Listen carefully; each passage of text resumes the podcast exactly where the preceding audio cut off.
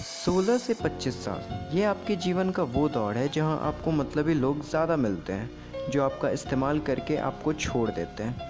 मतलबी लोग तो वैसे हर मोड़ पे आपका इंतज़ार कर रहे होते हैं, लेकिन 25 के बाद आप में इतना तजुर्बा हो जाता है कि उसके बाद आप खुद को इस्तेमाल होने से बचा लेते हो। लेकिन 16 से 25 साल तक आपको ज़्यादा सावधान रहना चाहिए, क्योंकि इस्तेमाल होने के बाद तजुर्बा है, इससे अच्छा इस्तेमाल होने का मौका ही ना आए।